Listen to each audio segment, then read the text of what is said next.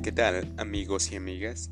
La vitamina B8 o biotina es una vitamina hidrosoluble del complejo B indispensable para el metabolismo y el crecimiento celular. También se le conoce como vitamina H, debido a su función protectora contra síntomas de dermatitis y alopecia o pérdida de cabello. Su función es la de ayudar a un tipo especial de proteínas conocidas como enzimas carboxilasas a que éstas transfieran a un grupo especial de compuestos llamados carboxilos a otras proteínas en diversos procesos metabólicos como hidratos de carbono y lípidos.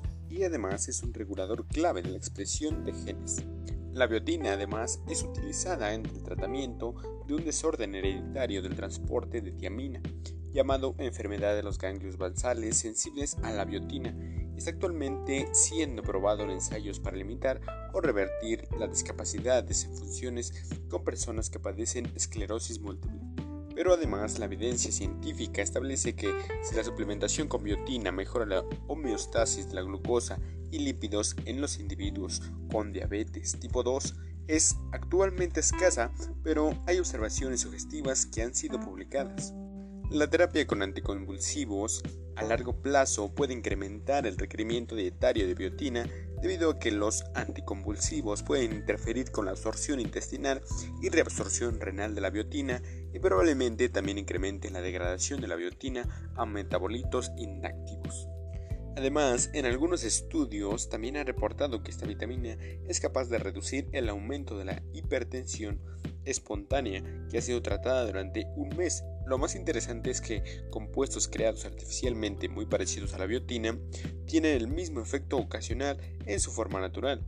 Conocer los mecanismos moleculares por los cuales la biotina puede tener el efecto hipertensivo, es decir, bajar la presión arterial sobre el control de la glucosa y la reducción de los lípidos en la sangre, permitirá determinar su posible uso como auxiliar en el tratamiento de estas enfermedades relacionadas al síndrome metabólico, diabetes mellitus, hipertensión, dislipidemias, hígado graso, lo que ayudaría a muchas personas que sufren de estos padecimientos, que por cierto son muchísimas cada vez más en el mundo.